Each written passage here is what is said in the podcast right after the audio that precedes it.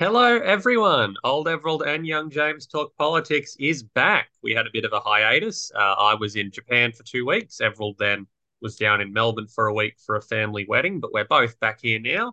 We've both been doing some pretty important things in the meantime, and we're both ready to uh, rip into some politicians for the rest of the year. Am I right? We're absolutely right. We're firing up, and, and I'm looking forward to having a chat with you about what you found out in Japan, which is the key uh, country of the of the world. And if you want to know something about how to have a great family wedding with people from coming around the world and to celebrate it all and be sober at the end of it, that's a very great art, which we can talk about sometime. But let, let, us get into what's going on. I, I've been to Parliament this week. You know, James, I was there right Tuesday, left Thursday. I had arranged in advance to meet uh, 15 members of Parliament for meetings, some lasting an hour, some half an hour, some maybe 10 minutes, but 15. And then I ran into people in the corridor who asked me if I could fit in with a meeting. And so I finally wound up with uh, 24 meetings in the two days that uh, I, I, was there. And, uh, and I, I, saw ALP, uh, Liberals, Nationals, uh, and Independents, and uh, and got a fair, you, you, just get a feeling of the Parliament. Now, two things are obvious. One is this is a very, very different parliament to what I've been experiencing in the last nine years, where I've gone down three times a year for those nine years, whether starting with Abbott and Turnbull and Morrison, and without uh, starting a hate session about them. I think there's been enough hate sessions about them. They ran parliaments that were all about gaining and holding power and doing what it was necessary to do that there's now a totally different attitude. I'm not saying that Albo doesn't want to hold power, but the whole issue is around getting legislation through the parliament. And every minister I met, I met seven of them altogether, cabinet ministers, uh, others were MPs. They said that they're under enormous pressure from Albo, not he wasn't being mean, that they all had to keep producing legislation about all the significant things that were promised in the election campaign. And they're finding the pressure and their staff are finding it to be overwhelming to get legislation through the parliament. So this is a, a reforming parliament. Now, I also found that a little bit of the glamour has worn off uh, from Albo, mainly because of inflation and the cost of living, which hurts everyone. And when people's cost of living gets hurt and their bank loans, they blame the government. So there's a little bit of a shade off. And there's a few things going on about voice that we need to talk about. But this is a different parliament with things happening now. For where you sit, James, how did you see this week in parliament? I mean, the um, well, the big story this week in parliament ultimately turned out to be um Alan Tudge's surprise resignation. It may not have been a surprise to you, having been on the ground for the past three days, but to us playing along at home, was quite a shock. But the one piece of legislation this week that Labor's put through the parliament that I think is really, really cool and good is forcing companies with over 100 employees to disclose their gender pay gaps. Now, um, there is no better way to call out a company. Uh, there's this great quote from some legal judgment in, I think, the 1800s or 1700s. It's from England, where one of the lords in the House of Lords says that a company has a no body to be kicked and no soul to be condemned. His essential point being it's very hard to punish companies for their wrongdoing because companies, you know, you can't throw a company in jail, uh, you can't kick a company, you can't condemn its soul uh, because it's fundamentally, you know, a sort of uh, uh, ethereal fake construct. But forcing companies to disclose their gender pay gaps allows people, A, to know if, you know, you know people boycott companies all the time because they disagree ethically with what they do say, for example, I don't know, Nestle. Nestle is a big company uh, say Nestle had a big gender pay gap, for example, people could now be aware of this and choose to buy their goods, their baked goods, their foods, their desserts from a company that does not have a gender pay gap. And I mean no disrespect to Nestle by picking them as my example, but it allows consumers to make informed choices about where they're buying their stuff from um, and not support companies who pay men a lot more than they pay women. Uh, it allows this name and shame sort of thing where the companies who are paying women less than they're paying men will be, you know, publicly on a register essentially, where people can point to that and say, hey, why do you pay women less than you pay men? So I think it's a really, really nice um, positive move forward. One big thing this government did want to do, and a lot of the independents want to do this as well, is bring women's rights in this country forward after they stagnated for nine years under the previous Liberal governments. And I think this is a huge step in pushing women's economic rights forward. So I think it's a um, a really nice change, and I think, like you say, the tone of what's coming out of Parliament just feels a little a little more reformist.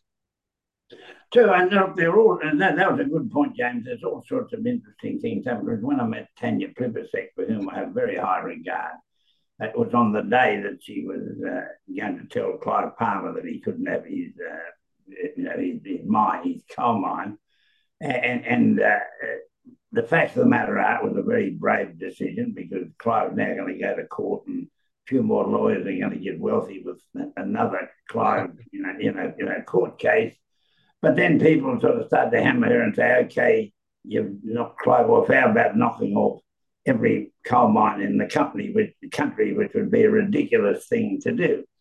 And she makes all her judgments on all the facts. Uh, and there's eminent lots of facts about environment, about the, the economy, about the markets, about climate change that you've got to take into account. And if a company adheres to all the laws of the land, uh, she's going to give them approval uh, uh, because they're the laws of the land. And she's not going to say, well, blow that, I'm going to find somebody to get them out.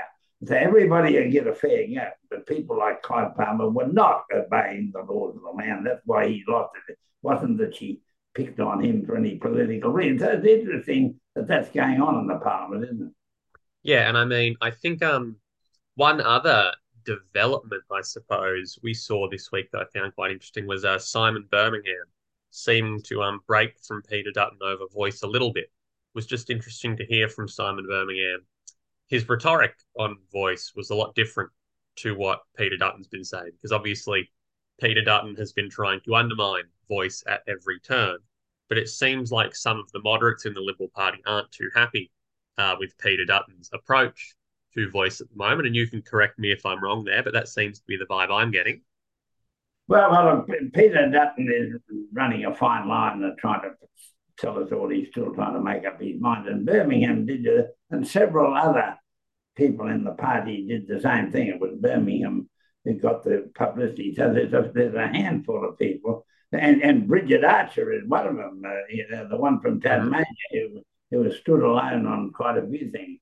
But the, Albo gave some ground on voice this week, which I think he needed to do, not not because of any pressure from Morrison, but it had usually in a referendum, someone states uh, uh has to do a, a, a, piece on why you vote yes, and someone else does a piece on how you vote no, and Parliament says that must go in the referendum document. So the voters have before them in the yes or no case. And Albo didn't want to do this this time because there's the issue of who does the case. The Indigenous people are divided into about four groups about voice, and, and there's three or four different groups, you know, uh, uh, for and against the, the whole thing. And so the issue is who do you get to write these things? Who, who is the authority to do it? Now that's a thing they got to sort out. But at least Albo's agreed that the traditional uh, re- referendum thing will happen that there will be a statement for the voters put out by the electorate and say, this is the case for yes, this is the case for no, and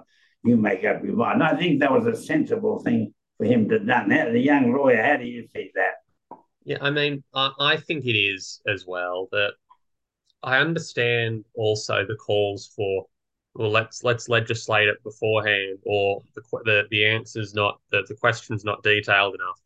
But we must remember that in a referendum, the only question that goes to um, the public is the wording to be inserted into the constitution. When referenda happen, as you would probably remember from your years of actually seeing success, uh, successful referenda, while there is maybe detail out there and available on what the implications of voting yes are, the actual question that goes to the people is always something fairly simple because the question that goes to the people is the wording to be inserted into the constitution.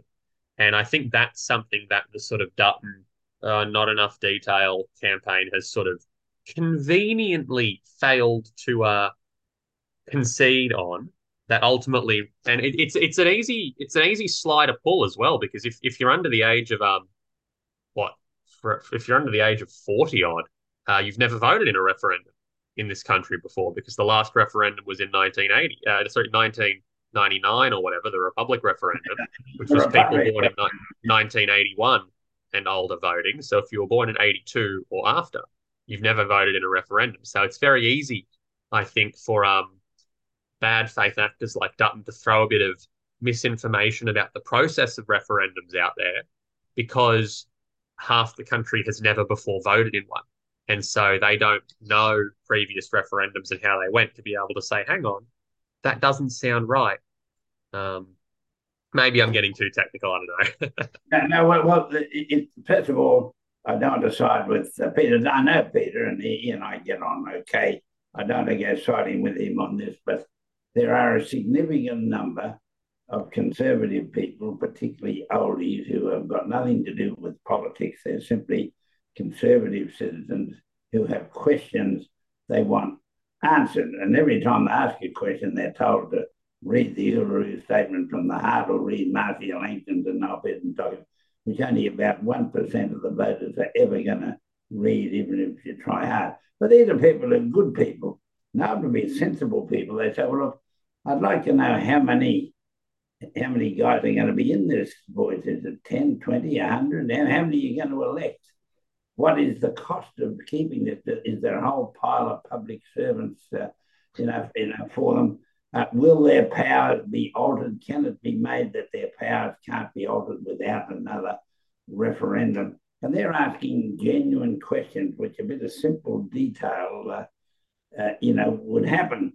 Now, as to how Albo can do that without looking to be giving in to Morris, to, to, that's another matter. But there are people who say, well, okay, I'm going to answer the simple question on, on the on the ballot paper. That That's okay. But I, I, I would simply like to have a few facts about what that actually means. And I think that's an issue that will prevail throughout the referendum. Somehow or other, an answer has to be given.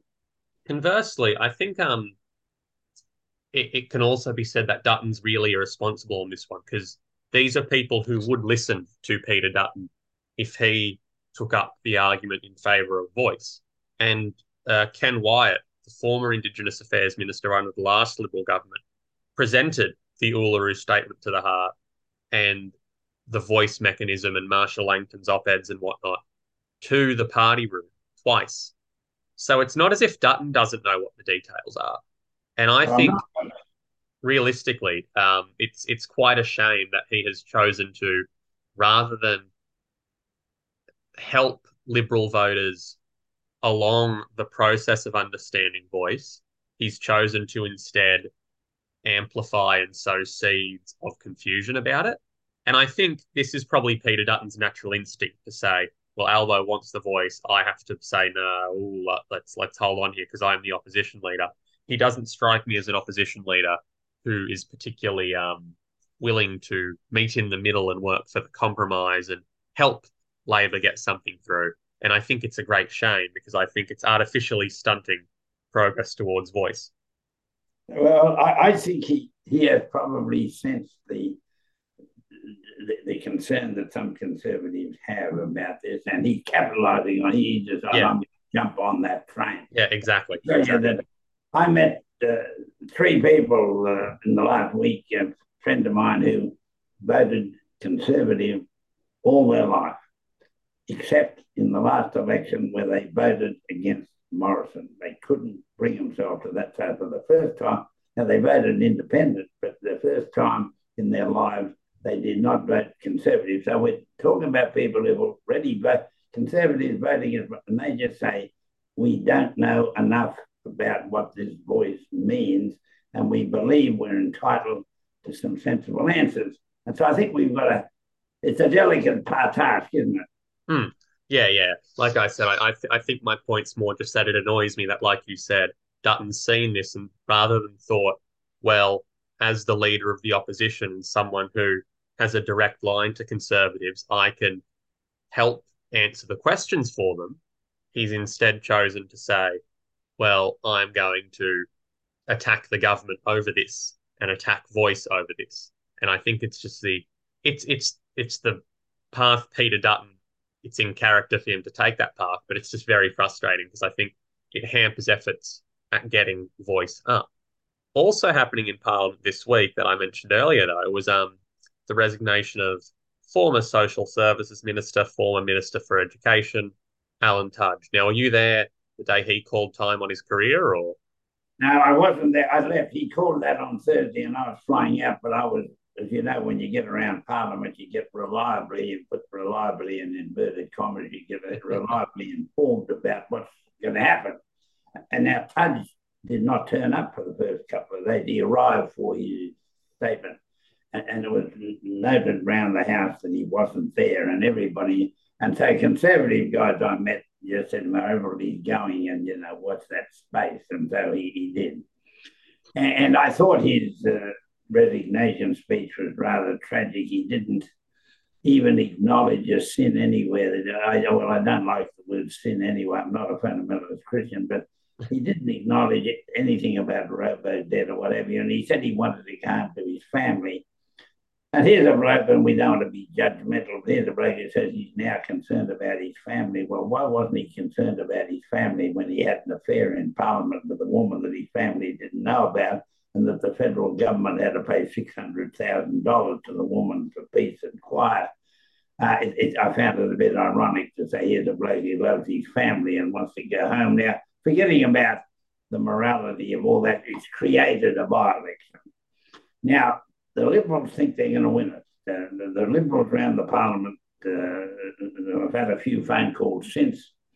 They believe they can win that. And basically, they're going to run their campaign on the cost of living under the Labor government is gone up and up and up and up. And if you had a Conservative government, we'd get the price down and down and down and down, which is absolute bullshit, as you and I know. But they're going to run, they're going to run their campaign solely on you're being crucified financially by this Labor government. So use the Aston by election to give them a real good kick in the backside. Now, it is true that there'll be people in Aston whose housing debts are interested going up. There's people in Aston who go to the supermarket every week and find it costs them an extra 10 bucks from last week, and, and they're, they're branched off uh, about that. But I, I, I think if they want to protest, they'll protest with an independent or a Green. They won't move to the LNP. Now, it depends on whether a good independent can be found. I think this is a seat that an independent can win, seat where the Greens can get a few votes. I'm pretty sure they won't win it this second. But I believe the protest vote won't go to Peter Dutton. It will go to independents. Now, now what's what's your gut feeling? Well, let's let's talk about by-elections for a second. So apparently, I read from some pretty uh, smart election people on Twitter that the government hasn't taken a seat off the opposition in a by election since like the 1920s. So the government taking a seat off the opposition in a by election, very, very rare. Hasn't happened for 100 years. Now let's talk about Aston. Heading into the 2022 election, Alan Tudge held that seat by about an 11% margin. But at the election, that margin was whittled down to about 2%. 2.8. 2.8 uh, to be Pacific.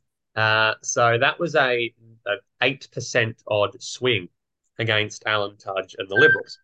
And that was with, um, from what I understand, Labor didn't really push that hard to win Aston or anything. It wasn't as if Aston was on the seats Labor was targeting.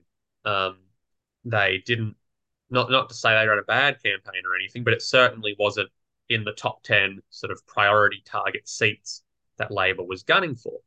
Um, let us remember in Melbourne, the seat of Goldstein um, went to uh, Zoe Daniel.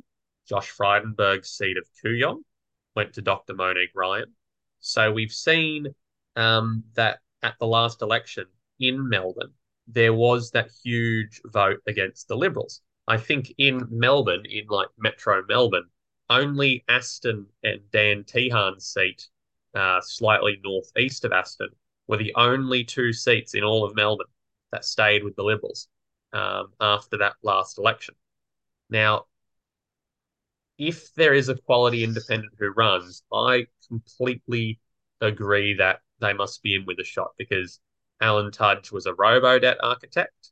Um, and we've seen some horrible things coming out of the Royal Commission that have essentially said, and I know not your your average voter doesn't necessarily pay attention to royal commissions, but the fact that he was told that the robo debt scheme was super illegal, and he was basically like, "Oh, I I, I can't hear you," la la la la la, um, yeah. as people were committing suicide over the illegal debt notices they received, is just horrible.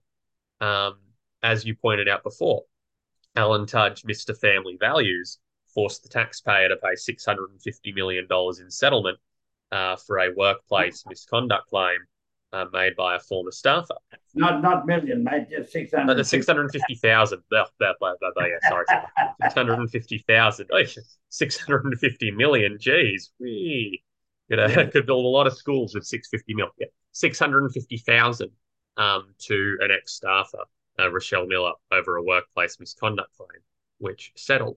So he um if Labor slash the Greens slash the Independents run their campaign right and do broadcast the um sins, for want of a better word, of Mr. Tudge, um, it, it could well be, and I think you might be right, that people will stay up and stand up and listen and say, hmm, we don't want that to happen again.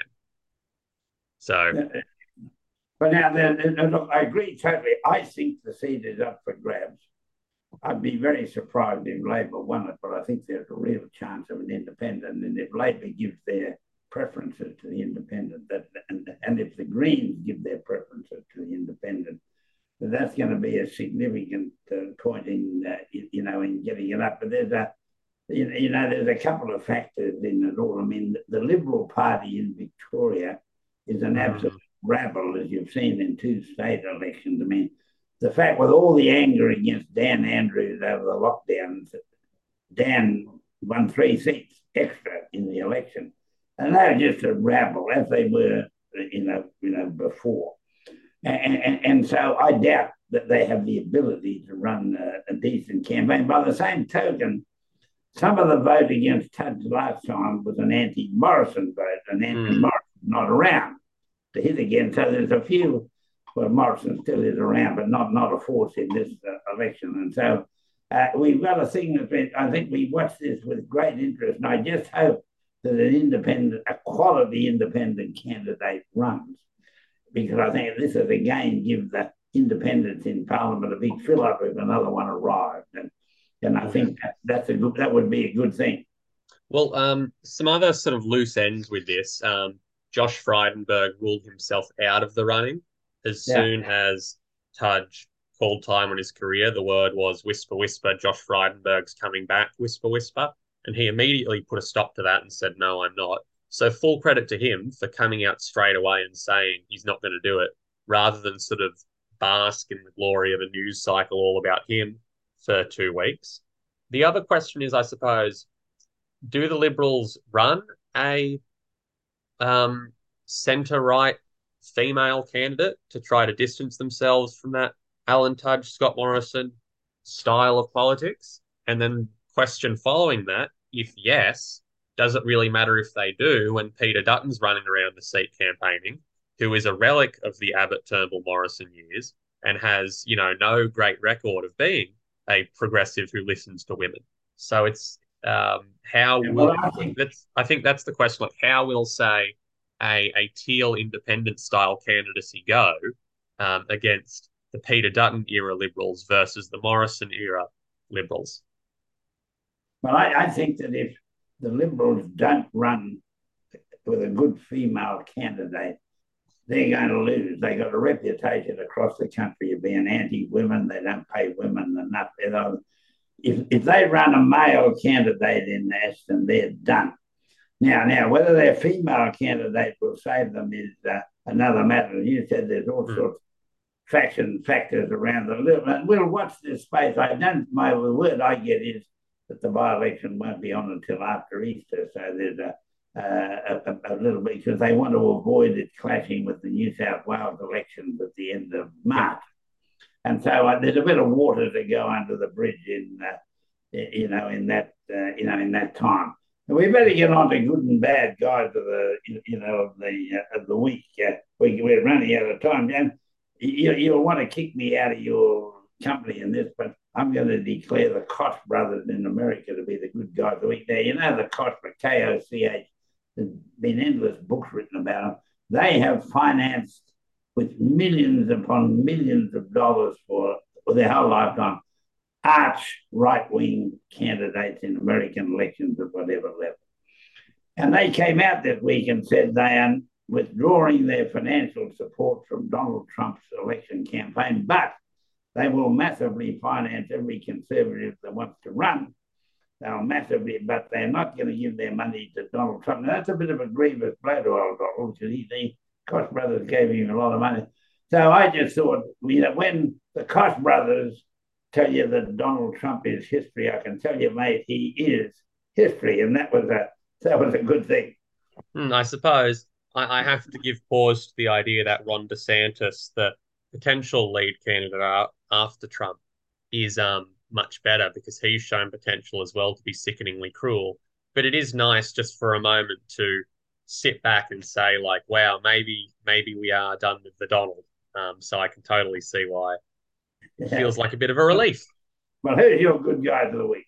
Uh, my good guy of the week, I think we, we discussed before the show. We have to mention these people at some point. Um, my good people of the week are those people in Turkey and Syria at the moment, helping with the earthquake recovery. Um, terrible, terrible tragedy there. The 7.8 magnitude earthquake and all the aftershocks after.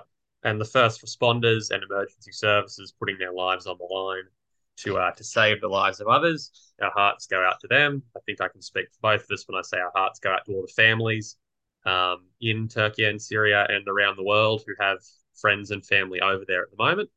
Um, we are all, you know, rooting for you guys and that um, as many lives as possible can be saved. I think and, and, and thoroughly endorse that.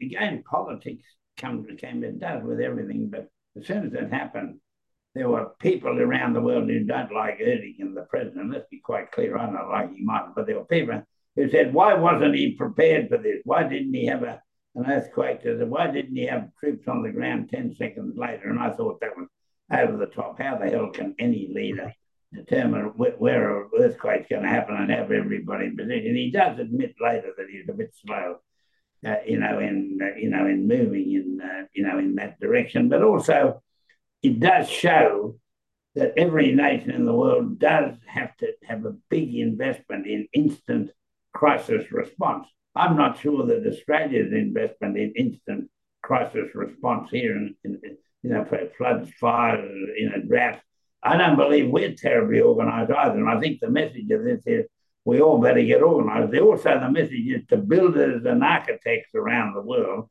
start building buildings, even houses that have got a certain amount of earthquake, uh, you know, response in them. Because one of the problems with all those buildings falling over in Turkey is they were mainly jerry-built buildings who couldn't even handle a shudder, let alone an earthquake. And so I think the architects and builders and the governments that approve buildings better start making them earthquake proof and flood proof and you know fireproof and what have you. And that's what I think what Turkey shows, doesn't it? Yeah, I, I can't disagree with anything you've said there, and I think you put it pretty well. Who's your your bad guy this week? Well, my bad guy this week, Clive Palmer. Now, poor old Clive, he gets to be the bad guy, you know, talking, but but he, he's come out again. He's going to take the government to court because Tanya Plibersek refused to authorise his, his, his mine. Now, there are two things in the world that are absolutely dead certain to happen. One is that the sun will come up every morning. That is dead. The second thing is that every day Clive Palmer will sue somebody. I know 20, 20 cases that oh, Clive got on now. And, and he's the greatest social service benefactor of the law profession the world has ever seen in, in the whole thing. And so I, I just think that, that poor old Clive uh, uh, is, uh, uh, you know, he's just out of his depth in this world. Let's just put it that way. And he's using his money to try and prove he's a strong man. You know, but I, I, I, I think he's he's my he's my bad guy anyway. Yeah, um, the the rumor I heard around the traps is that Clive likes to um retain lawyers through all his lawsuits up until the point of the closing submissions, where he cuts their retainer after they've done their work, takes their closing submissions and reads them out himself in court, so he can have his day as the big dog. And that sounds very in character. That sounds incredibly in character. Um, he's around now. Who's your bad guy? Uh, my bad guys of the week are the Indian cricket team. Um, they've done nothing wrong. In fact, they haven't, you know, they haven't cheated or done anything, know, cast no dispersions at all. They're just so damn good. um, Australia's over there right now playing a test series. They bowled us out for 177. I think they're on um 317 or something overnight. Uh, definitely 300 and something. So quite a big lead, seven wickets down. Ravi Jadeja and Akshar Patel both having passed 50 overnight. Uh, debutant for Australia, Todd Murphy uh, from New South Wales, took a five for on debut. Uh, he's the first ever Australian Test cricketer born after me. Uh, so maybe we should start calling the show uh, Old Everald and Old James Talk Politics. Because now there are Test cricketers born after me. But um, yeah, the, the Indian cricket team is well on top. And um, obviously they've done it through skill and their superior bowling and batting abilities. But it's oh, it's so frustrating. So they get my bad guy column of the week. Yeah, well, look, the, the Indian cricket team is very interesting. When you live in a nation with 1.4 billion people, this is a nation that loves cricket. The one legacy, the one decent thing that Britain did to India, Britain raped India for hundreds of years. The one decent thing they did was install cricket in India to become the the national game, far better, better than football, baseball, everything. And if you're a young kid in India with 1.4 billion people, and you're in a little village that's pretty hopeless and you're going to spend your life in poverty, if you can play for the Indian Test cricket team, get that far, you are made. And so you'll find around India millions of kids bowling against the wall everywhere. They all want to get into that team. That's their path to fortune. And they've got an endless reserve of players coming through like that. We don't have that fervour in Australia. And I think that's part of the difference. Mm, and I mean, look, we, we have so many sports here. Cricket's not necessarily the most lucrative sport. I love it, but um, I think yeah, it's it's still our national sport. It's still a very popular game the game can always grow more. We're both cricket fans. I think we'd love to see a competitive test series, and we wish our boys over there all the best, I believe. Well, we do, and, and, and may the game of cricket continue to enlighten the world. Well, James, I think we've had a, a, a, a, a good, we're back again, and and uh, and uh, we, will we'll be, I think, by next weekend, another session of Parliament next week. I think a few things are, are going to happen. We've got to discuss the New South Wales election at the moment and the mm-hmm. gambling issue. Yes. I want to have a big. So next week we might pick on gambling in New South Wales and a bit of a bit of gambling everywhere for that matter. But but, but gambling, which seems to me to be a crucial topic. But good to talk to you, and we'll be back again next week, James. Bye for now. Yep. Thanks, Ev. Uh, great chat today, I think, and thanks everyone back at home for listening. And uh, also hope you all enjoyed your uh, three week break without us. Um, but we're back, yeah, polluting the airwaves uh, on a regular basis. So see you all next week. Ciao for now. Bye, bye for now.